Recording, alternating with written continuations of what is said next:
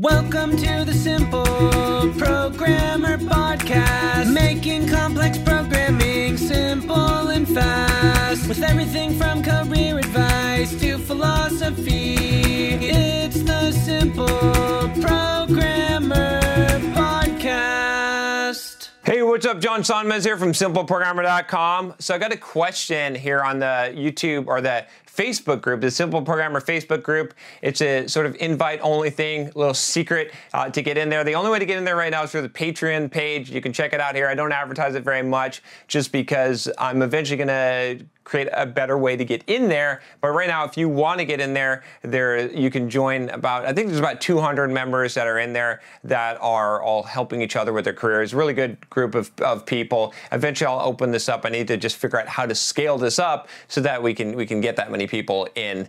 But but yeah, but I get some good questions and some good discussions in there, and I pop in there sometimes and and leave some comments and do some videos and stuff like that. So let let me let me tell you about this question, which is a good one about about jobs here. And this comes from I'm just gonna say the first name Robert, who's he's an awesome guy. I love this guy. And he says, just looking for people's opinions here. I've got an offer to work at a 1099 contract shop. The calculations I've done with the hourly rate and my salary plus benefits puts the 1099 ahead by a small amount, five to eight percent. Uh, one thing is in this situation that's not normal is the company I work for does not provide insurance.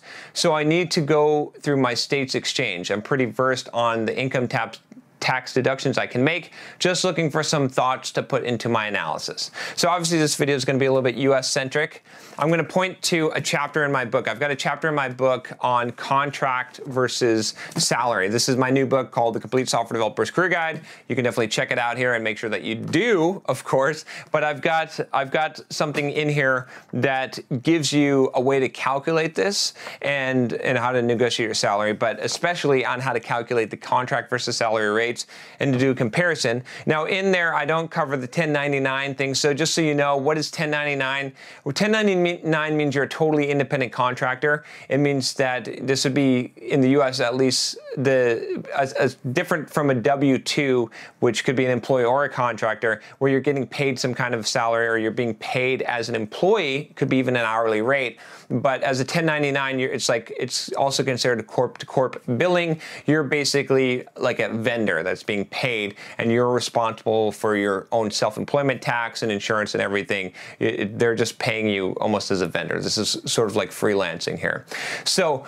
But in the book, in the chapter, I tell you basically what I'm going to tell you here, and I show you how to do this, which is that what you want to do in this situation is you want to calculate down to the hourly rate, the effective hourly rate. So whenever you're comparing jobs, what you want to do is you want to compare not just the salaries, not just what you're getting paid, and not just, you know, the, the, easy way to do this is just to say, okay, I have a salary job for $80,000 a year, and I've got this hourly rate job for X dollars per hour. Let me multiply that times 40 times 52 and that and compare those. And that, that's not a good way to compare it. What you want to do is you want to compare everything with an effective hourly rate because everything just boils down to money, right? In the end, that's what it, it comes down to because you can buy benefits on your own, right? So there's really not, I mean, as, as, just when you're looking at the numerical standpoint, right? There's there's other factors. Obviously, work environment is really important and responsibility and things like that. But if you're just looking at the numbers, here's what you do. So for a salary, what you want to do is you take your salary. Okay, you take any bonuses you're going to get.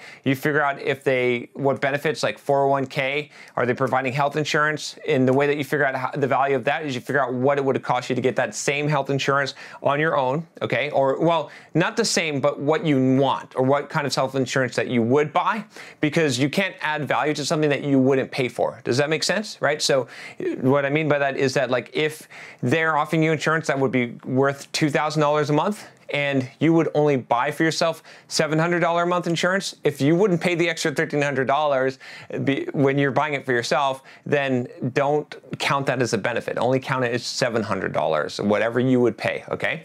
So you want to calculate all that stuff, add that up versus how many hours you work in a week and, and minus how many days of vacation that you have, and then divide that out right, for the number of hours, and then you can figure out what your effective hourly rate is. So essentially what you'll be doing is you're taking all your salary. What's up guys, John Sonmez here from SimpleProgrammer.com, and I want to tell you about my free blogging course that you can sign up for at SimpleProgrammer.com forward slash pblog.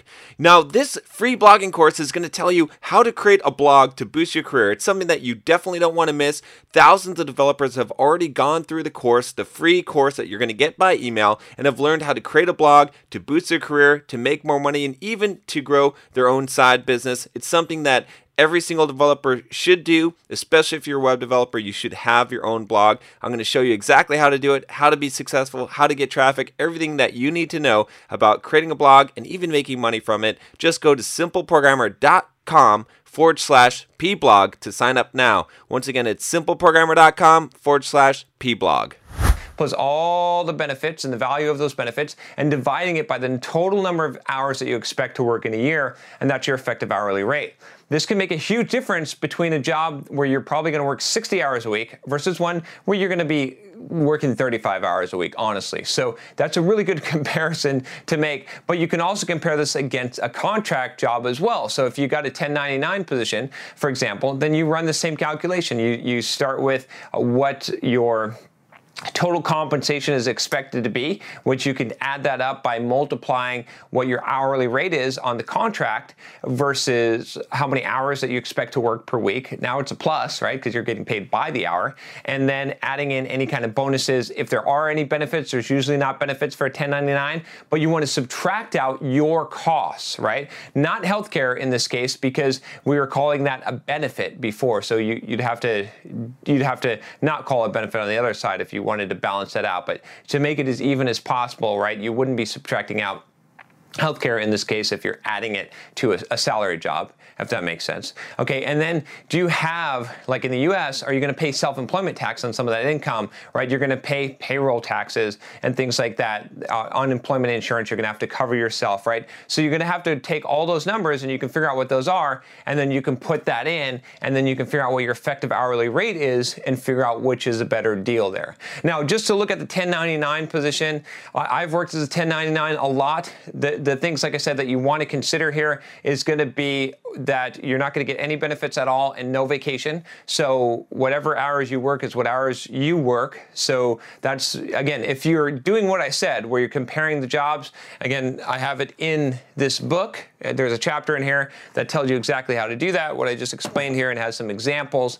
But if you're if you're doing it like that, you're going to have an apples to apples comparison on the hourly rate, and you're going to you're going to know from that perspective. But you might not know that a 1099 is going to involve some additional fees, right? It, it's not just like you know you, if you get a 1099 at 100 bucks an hour, you're like, oh wow, I'm making a, a bank. But then you realize that hey, you've got overhead there. You've got to pay payroll taxes, unemployment insurance, right? You probably have some self-employment tax that's going to be added onto there. But the thing I wouldn't consider is, at least very strongly, is the whole health insurance thing because that that you can equalize out in the numbers, right? As far as getting your own insurance, you know, if you are 1099, I do have my advice for you, eh, which is I think 1099 makes a lot of sense, especially if you're going to work a lot of hours, and especially if you can get an overtime rate and you're you're the kind of person that can handle, you know, giving yourself vacation and and creating your own benefit, but but you know, you, you want to definitely do that comparison. You want to make sure that you compare from one to the other, and uh, yeah, you know, the, the, just run through all the numbers and all the scenarios here. And like I said, for 1099, you need to know all of your costs. That's where a lot of people misstep is they don't know what their costs are, right? They they don't realize that as a 1099 that they are not going to have vacation, that they are not going to have the employer paying the self-employment tax and the unemployment insurance that they're the employer